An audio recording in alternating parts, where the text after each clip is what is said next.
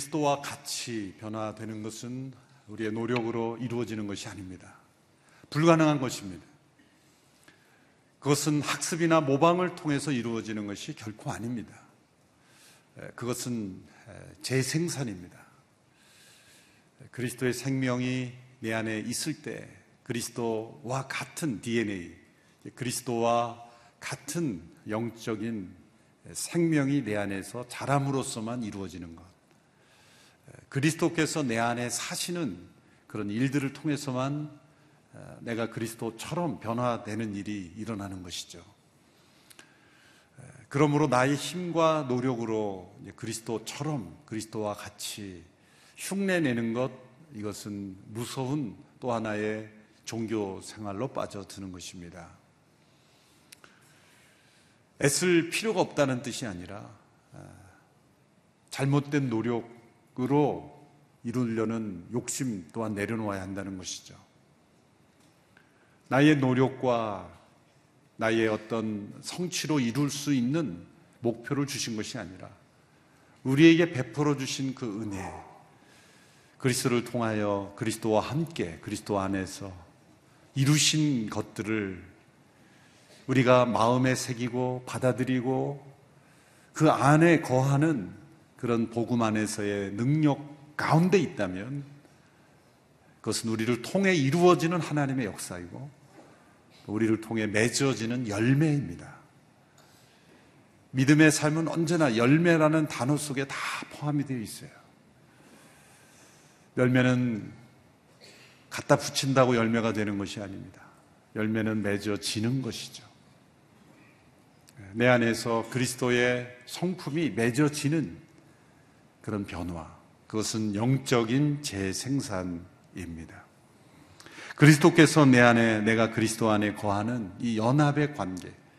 가지가 나무에 붙어 있으면 열매를 절로 맺듯이 우리가 그리스도 안에 거하고 그리스도께서 내 안에 거하실 때 그리스도처럼 변화되는 것은 너무나 자연스러운 열매인 것입니다.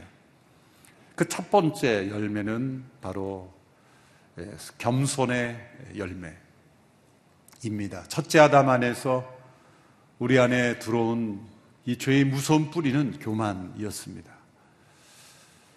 첫째 아담이 하나님 앞에 교만을 받아들였을 때 예, 거기서부터 죄가 시작이 된 것이죠. 죄가 들어오고 교만이 들어왔다고도 볼 수 있지만 교만으로 죄가 들어왔다라고 말할 수도 있는 것이죠. 예, 죄를 범하는 그 동기 자체가 인간의 자유의지가 교만을 향하여 어, 나아갔기 때문이죠. 그럼 왜 그런 자유의지를 만들어서 교만하게 만들었는가? 이것을 다시 반복할 수는 없습니다. 예, 우리 40일 새벽 기도회 때 이 일을 위하여 VOD 시스템이 있기 때문에 이제 다시 그 VOD를 예, 틀어서 동영상을 복습할 수 있게 되기를 바랍니다. 그러나 이 주제는 또 일평생 우리가 날마다 묵상하고 깨달아야 하는 그런 주제이기도 하죠. 신비입니다. 하나님께서 우리 인간에게 주신 이 자유의지. 하나님께 교만으로 대항할 수도 있는 그 자유를 주신 것. 그래서 하나님은 참되시고 선하신 권위자이신 거예요. 말씀드렸죠. 진정한 권위자는 자유를 허락한다고. 자기를 따르는 자들에게 자유를 허락하지 않는 그러한 권위자는 진정한 권위가 아닙니다. 우리 하나님의 권위가 참되건 참되시고 선하신 권위인 것은 우리를 자유의지를 가진 존재로 창조하시고 우리와 더불어서 우리와 함께 역사하시는 하나님이시기, 하나님이시기 때문에 하나님은 선하시고 전능하시고 참되신 권위자이신 것입니다. 그리고 타락이 전에 아담에 누렸던 그 복보다 그 자유의지로 타락한 이후에 그리스도의 구속을 통해 우리가 누리는 이 영적인 축복이 비교할 수 없을 만큼 더 놀랍고 풍성한 은혜이기에 하나님은 인간의 타락으로 실패하신 것이 아닙니다. 오히려 하나님은 더 놀라운 계획을 이루신 것입니다. 창조의 놀라운 은혜보다 구속을 통한 새 창조의 은혜가 더 놀랍고 크신 은혜인 것이죠. 우리가 그래서 그리스도 안에 거할 때 우리에게 찾아오는 이 그리스도 안에 있는 그 영의 뿌리가 우리에게 전해질 때 우리에게는 겸손의 영이 임하는 것이죠. 아담 안에서 우리로 하여금 무너지게 하였던 이 교만의 뿌리가 그리스도 안에서 이제는 겸손의 뿌리가 우리에게 계속해서 공급되게 되는 것이죠. 둘째는 용서입니다.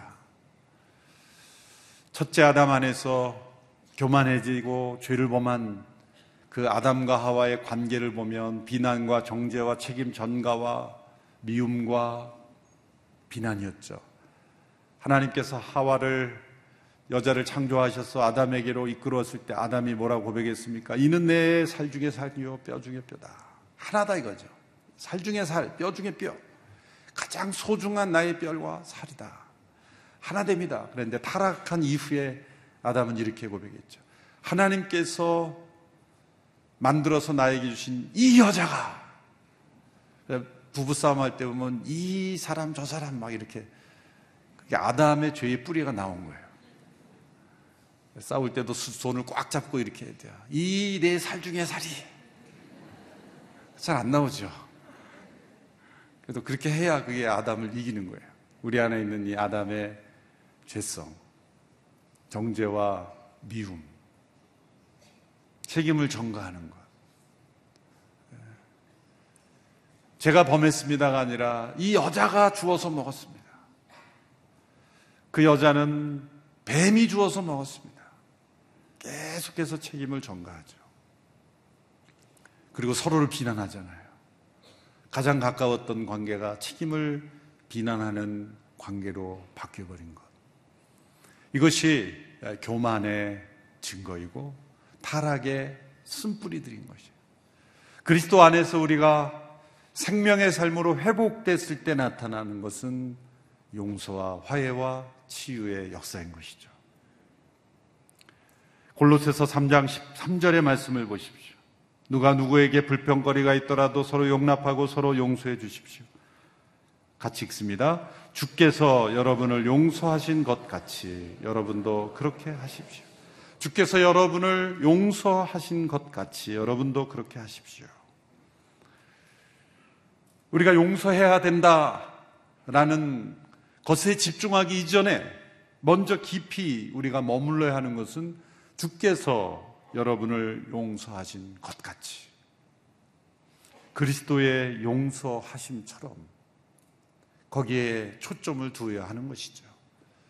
이 용서는 내 능력으로 이룰 수 없는 것이기 때문입니다.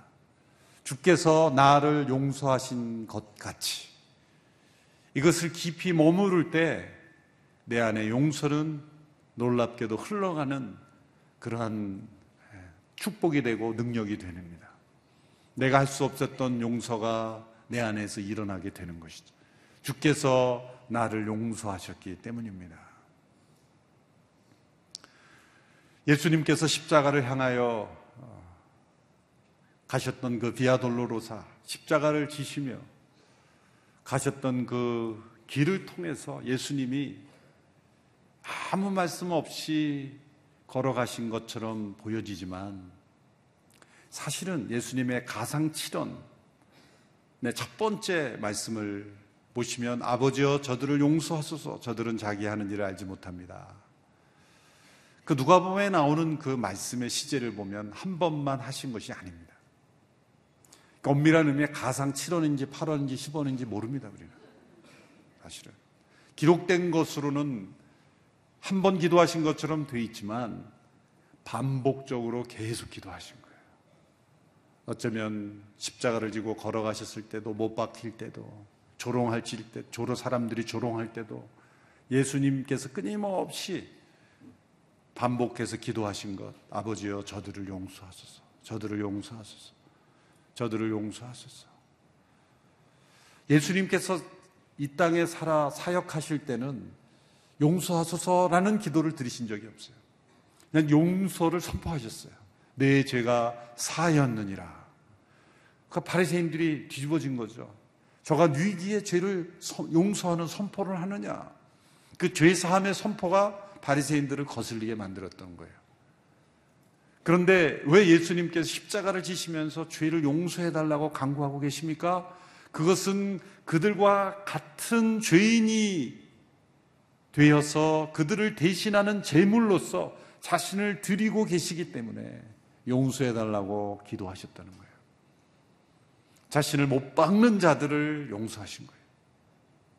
불특정 다수, 자신에게 아무런 해를 끼치지 않는 사람을 향하여 용서를 말하기 너무 쉬워요. 누군가 어디에 있는 사람 내가 용서합니다. 용서해 주세요. 그렇게 말하기는 쉽습니다. 그러나 지금 바로 나의 목전 앞에서 나에게 해를 끼칠 뿐만이 아니라 나를 무너뜨릴 뿐만 아니라 나를 죽이고 있는 자들을 향하여 용서를 구하는 것은 그것은 상상하기 힘든 일이죠. 우리가 용서라고 할 때는 그런 일이 있고 난 한참 후에야 용서해볼까 말까 이러고 시작하잖아요. 바로 그 현장에서 예수님은 용서를 강구하셨어요. 아버지여, 저들을 용서하소서. 그리고 그 기도를 반복해서 드렸습니다. 그 기도가 어떻게 역사되었습니까? 그 십자가의 현장에서 어떻게 역사되었습니까? 예수님과 함께 십자가에 못 박였던 강도가 변화되었어요.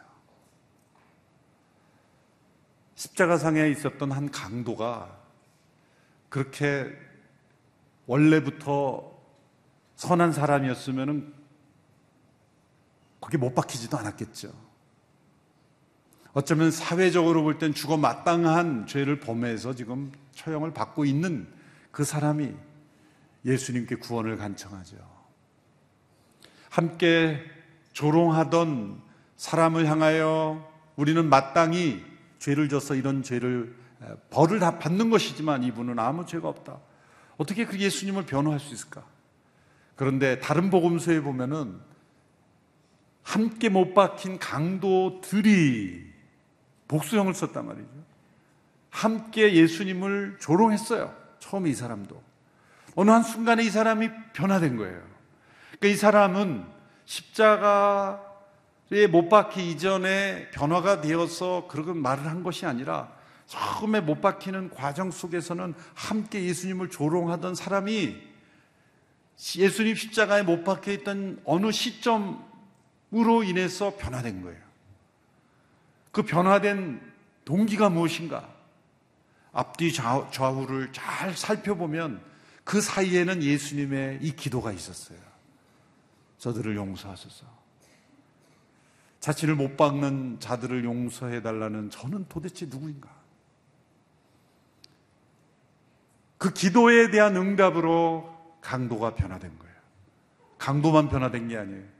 그 십자가 형을 집행했던 로마 백부장, 그가 예수님 운명하신 후에 뭐라고 고백했습니까? 누가 보기 13장에 보면 이분은 참으로 의인이셨다. 이분은 참으로 하나님의 아들, 의인이셨다. 어떻게 사형을 집행한 백부장, 어쩌면 그 또한 예수님을 조롱하던 무리 중에 앞장선 사람이었을 텐데 어떻게 그 사형 집행관 책임자가 그런 말을 할 수 있을까? 그 또한 예수님의 그 기도를 들었기 때문일 겁니다. 어떻게 자신을 못 박는 우리들을 용서해 달라고 기도할 수 있을까?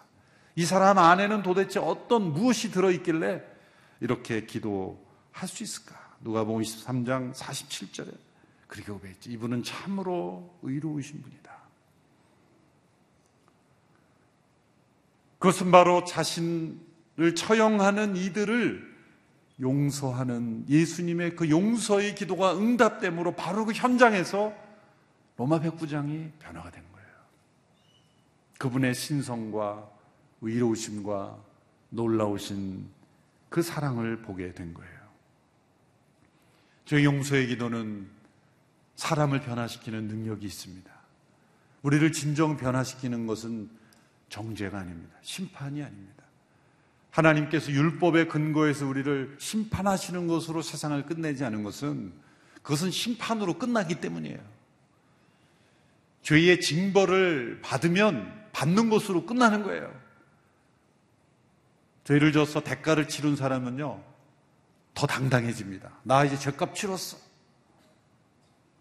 자신의 의로움을 더 강하게 붙잡습니다. 나는 마땅히 치러야 될 대가를 치렀기 때문에 변화되지 않는 거예요. 사람은 율법으로는 변화되지 않습니다. 정죄와 죄를 대가를 치르는 것 일부 효과가 있죠. 기가 꺾이는 것은 효과가 있어요. 그러나 그것은 진정한 겸손에 이르는 것이 아니죠. 진정한 변화는 용서를 통한 근본적인 변화가 일어나는 거예요. 왜냐하면 그리스도의 영이 임하는 곳에는 바로 아버지여 저들의 죄를 용서하소서라고 기도하신 그 용서의 영이 그리스도의 영이 임하는 곳에는 바로 용서가 흘러가기 때문이죠. 손양원 목사님이 자신의 아들을 죽인 자로 용서할 뿐만 아니라 그 사람을 양자로 삼고 집회 때마다 그 아들을 데리고 다니며 그리고 그 손양원 목사님의 양아들의 아들이 목회자가 되어서 다큐멘터리에 간증이 나왔지 않습니까? 한 영혼을 변화시킬 뿐만 아니라 한 가정과 가문을 변화시키는 일을 그것이 바로 용서의 일을 통해 이루어졌다. 바로 이 말씀이 이루어진 거죠. 주께서 여러분을 용서하신 것 같이 그분의 용서하심처럼 그분의 용서가 나를 통해 흘러가는 거지 내가 용서해 주는 게 아닙니다.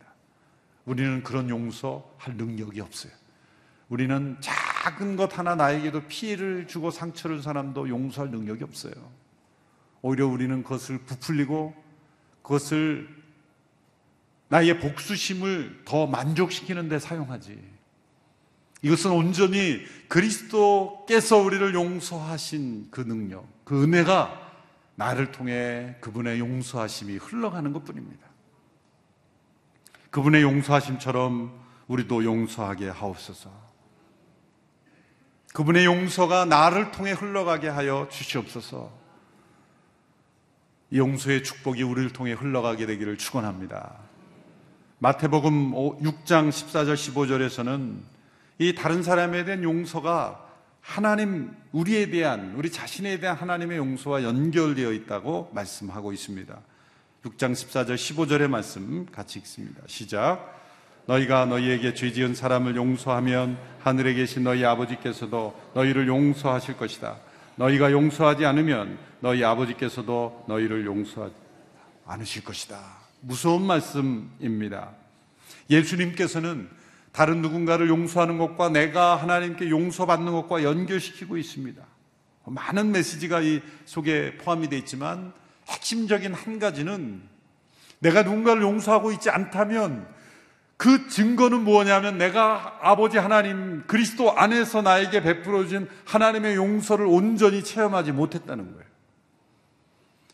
아버지의 용서를 그리스도를 통해서 그리스도 안에서 나에게 주어진 하나님의 용서를 내가 온전히 누린 만큼 내가 다른 사람을 용서할 수 있다는 것. 거꾸로 말하면 내가 다른 사람을 용서하지 못한 만큼 내가 그 아버지의 용서하심을 체험하지 못하고 있다는 거예요. 받아들이지 않고 있다는 거예요.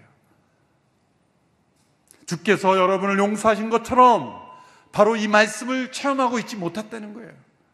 뒤집어 보면 한편으로는 이렇게 생각하고 있는 거예요. 나는 그렇게 용서받을 만한 일을 한 적이 없어. 사람 앞에서가 아니라 하나님 앞에서.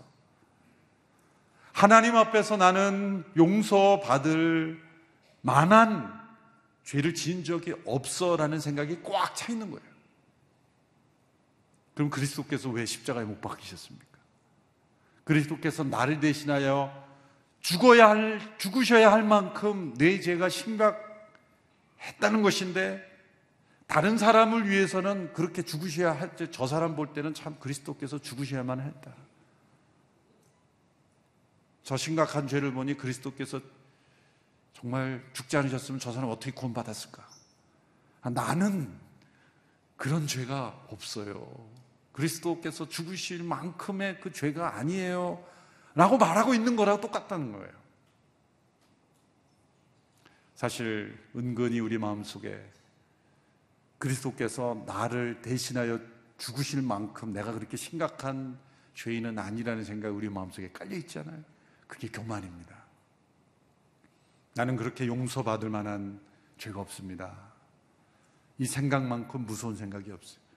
그러니 그리스도께서 나를 용서하신 것처럼 이라고 할 때 밀려오는 감격이 없는 거예요. 그 밀려오는 용서의 감격이 없으니 다른 사람도 용서가 되지 않는 거예요. 다른 사람을에게 대한 그 용서가 흘러가지가 않는 거죠. 왜? 내가 받은 게 없으니 줄 것이 없는 거예요. 용서는 내가 용서받은 만큼만 전해진다는 거예요. 용서함은 용서받음에서 나오는 거죠. 내가 다른 사람을 용서할 수 있는 것은 하나님의 용서를 내가 얼마나 믿고 받아들이고 체험하는가에 달려 있다는 것입니다. 예수님께서 유명한 비유를 말씀해 주셨죠. 1만 달란트 탕감받은 종이 100데나리온을 빌려간 사람을 용서하지 않는 것. 이 1만 달란트라는 돈의 가치가 우리가 느껴지지 않아서 그래요. 이게 얼마나 큰 돈이었냐면요. 당시에 이 갈릴리아 베레아, 그러니까 오늘로 말하자면 한 뭐 그 당시가 유대가 몇 개의 우리로 말 우리로 말하자면 주나 도로 나눠져 있는데 가장 큰 도 중에 하나, 뭐 우리나라면 뭐 경기도일까요? 그 정도 규모 이상에서 나오는 1년 세금이 200달란트. 200달란트. 그러니까 수많은 사람들이 함께 내는 세금이 200달란트니까 1만 달란트라는 건 얼마나 큰 돈이에요. 그렇죠?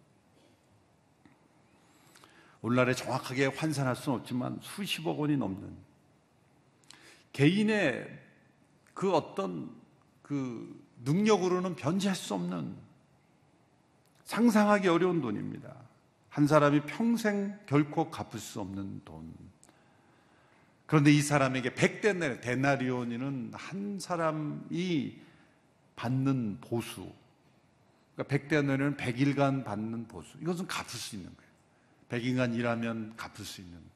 갚을 수 있는. 갚을 수 없는 것을 면제받았음에도 불구하고 갚을 수 있는 것을 용서하지 않는.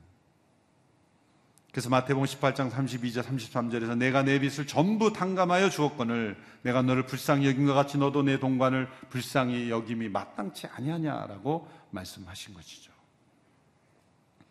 우리가 하나님의 용서를 체험한 만큼 우리는 용서할 수 있다. 거꾸로 내가 용서하고 있지 않다는 것은 내 안에 그리스도께서 나를 위하여 행하신 일, 그리스도 안에서 나에게 베풀어 주신 하나님의 용서를 받아들이지 않고 있거나 아니면 받아들였지만 누리고 있지 않거나 믿고 있지 않거나 그것을 체험하지 못한 증거이다. 라고 말씀하신 것이죠. 마태복음 5장 43절 이하로 넘어와서 예수님께서 이렇게 말씀하셨습니다. 내 이웃을 사랑하고 내 원수를 미워하라는 말도 너희가 들었다. 그러나 나는 너희에게 말한다. 너희 원수를 사랑하고 너희를 핍박하는 사람을 위해 기도하라. 그리하면 너희가 하늘에 계신 너희 아버지의 아들들이 될 것이다. 이 45절에 주목해 보시면 원수를 사랑하고 핍박하는 자를 위해 기도하는 용서가 깔려 있는 거죠. 원수를 용서하고 기도하는 그리하면 너희가 하늘에 계신 너희 아버지의 아들들이 될 것이다. 이 말씀은 우리가 값없이 의롭다함을 받고 예수 그리스도를 믿음으로 죄 용서함을 받고 우리가 하나님의 자녀가 된다는 말씀을 무너뜨리는 것처럼 보입니다. 아니 원수를 용서하는 데까지 이르지 못하면 하나님의 아들들이 되지 못한다니 그리하면 너희가 하늘에 계신 너희 아버지 아들들이 될 것이다. 이 45절의 말씀을 다시 한번 자막으로 보십시오. 분명히 이렇게 말씀해요. 그리하면 너희가 하늘에 계신 너희 아버지의 아들들이 될 것이다. 이 말씀은 우리가 죄 용서를 해주지 못하면 자녀가 되지 못한다 뜻이 아니라 이 문장의 함축된 의미는 이런 뜻입니다. 예수님께서 이 문장을 아람어라는 언어로 말씀하셨는데 아람어가 히브리어에 가까운 언어입니다. 형용사가 많지 않아요. 그래서 형용사 최상급의 형용사를 명사로 표현합니다. 그러니까 이런 뜻이죠. 평화의 아들 그러면 가장 평화스러운 사람이다. 그런 뜻이죠. 야고보와 요한에게 우리의 아들 그런 별명이 붙였죠. 우리의 아들 그거는 뭐냐면 우레 같은 그런 불 같은 사람들이라는 뜻이죠. 바나바를 위로의 아들이라는 별명이 붙였죠. 그것은 너무나 위로가 풍성한 사람. 그러니까 위로가 흘러 넘치는 사람이라고 할 때 위로의 사람 그렇게 명사와 명사를 써서 설명하는 것입니다. 원수를 용서하고 그를 사랑하고 그를 위하여 기도하는 자가 될 때 그리하면 너희가 하나님 아버지 아들들이 될 것이라는 말씀은 아버지 아들들이라는 것을 그러한 어법에 대입하면 뭐가 되는 거예요? 가장 아버지를 닮은 자녀가 된다. 가장 그리스도의 형상을 닮은 자녀가 된다. 그리스도처럼 변화된 하나님의 자녀가 되는 것이다. 수많은 하나님의 자녀들이 있지만 세상과 동일하게 살아가는 자녀가 아니라 그리스도 그 아들의 형상을 가장 본받는 자녀가 누군가? 용서가 흘러가는 사람이다. 그 마음의 겸손의 심령으로 그리스도의 용서하심처럼 용서가 흘러갈 때 아버지의 아들들 이라고 부를 수 있는 거예요. 뭐 기분 나쁘면 딸들이라고 붙여도 돼요. 어법이 그런 거지 딸들을 제외시키는 게 아니에요. 성경을 너무 막 차별적으로 이해할 필요가 없어요. 아버지 하나님을 닮은 DNA, 그것은 그리스도의 생명이 우리 속에 들어왔기에 그리스도께서 내 안에 온전히 거하실 때는 바로 자신을 못 박는 자를 향하여 용서를 간구하셨던 그, 그 동일한 마음이 우리에게 물밑듯 밀려오기에 주께서 여러분을 용서하신 것처럼 여러분도 용서하십시오. 그 용서가 내 힘으로는 이루어지지 않지만 그리스도께서 나를 용서하심처럼이라는 속에 그 능력이 담겨 있는 거예요. 나는 그렇게 용서받을 만한 죄를 진 적이 없다라는 생각이 있다면 누구도 용서하지 못해요. 그러나 그리스도께서 나를 용서하심처럼이라는 단어 속에 머무르면 놀랍게도 그리스도의 용서의 능력이 나의 능력이 되는 거죠. 나는 나 자신을 부인하고 내려놓고 순종할 뿐이에요. 놀랍게도 그 능력이 흘러가면 그리스도가 하나님의 맏아들이심과 같이 우리가 그 아들의 형상을 본받아 하나님의 자녀다운 자녀가 될 것이다. 48절에 그러므로 하늘에 계신 너희 아버지가 온전하신 것 같이 너희도 온전해야 한다. 온전함. 이것은 바로 자녀다움. 그리스도다움. 그리스도처럼 변화되는 것을 뜻하는 거예요. 이 온전함은 목적대로 이루어지는 것이죠. 계획대로.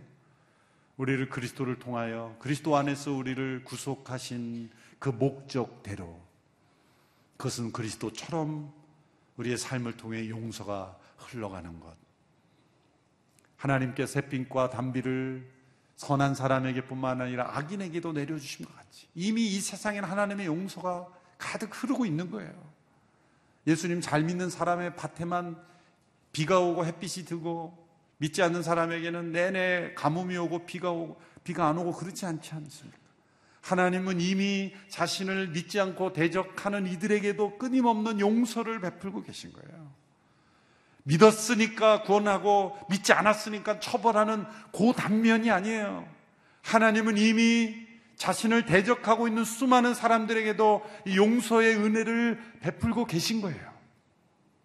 그러나 특별히 그리스도 안에서는 우리를 온전히 용서하시고 하나님의 자녀로 받아주시는 거죠. 그의 용서하심을 우리가 체험한 것처럼 나를 통해 우리를 통해서도 그 용서가 흘러가게 하여 주시옵소서. 놀랍게도 이 용서가 흘러가면 자유케 된 것은 나 자신이라는 걸 깨닫게 됩니다.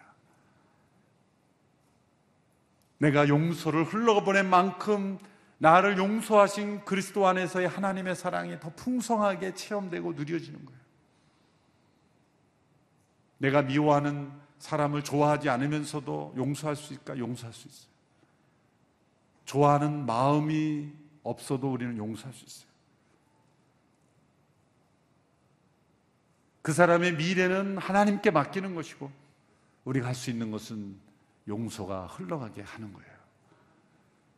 그래서 용서는 나 자신을 자유케 하는 거죠. 그 사람을 위해서 행한 것 같지만 사실은 나 자신을 위하여 행한 것입니다. 하나님의 용서가 흘러가는 통로가 되는 우리 모두가 되기를 바라며 2018년도에는 그분의 용서하심처럼 나를 통해 그분의 용서가 흘러가는 통로가 되는 한 해가 되기를 축원합니다. 기도하겠습니다. 살아계셔서 역사하시는 주님, 주께서 나를 용서하신 것처럼, 주께서 우리를 용서하신 것처럼, 주께서 여러분을 용서하신 것처럼 서로 용서하십시오. 이 말씀을 체험하는 저희들이 되게 하여 주시옵소서. 그리스도의 용서의 은혜와 능력이 내 안에 늘 머물게 하여 주옵소서. 주께서 나를 용서하신 그 은혜가 얼마나 크는지를 날마다 체험하게 하여 주시옵소서. 그리스도의 사랑이 내 안에 날마다 나를 주장하고 나를 통하여 세상 속에 흘러가며 내 관계 속에 또 내가 용서할 수 없었던 그 누군가에게 흘러감으로 십자가의 현장에서 용서함으로 많은 영혼을 구원하신 것처럼 내가 용서의 통로가 되므로 많은 영혼을 구원하는 일에 쓰임 받는 하나님의 온전한 자녀 되게 하여 주시옵소서. 예수님의 이름으로 기도합나이다. 음. 더 멀리 더 가까이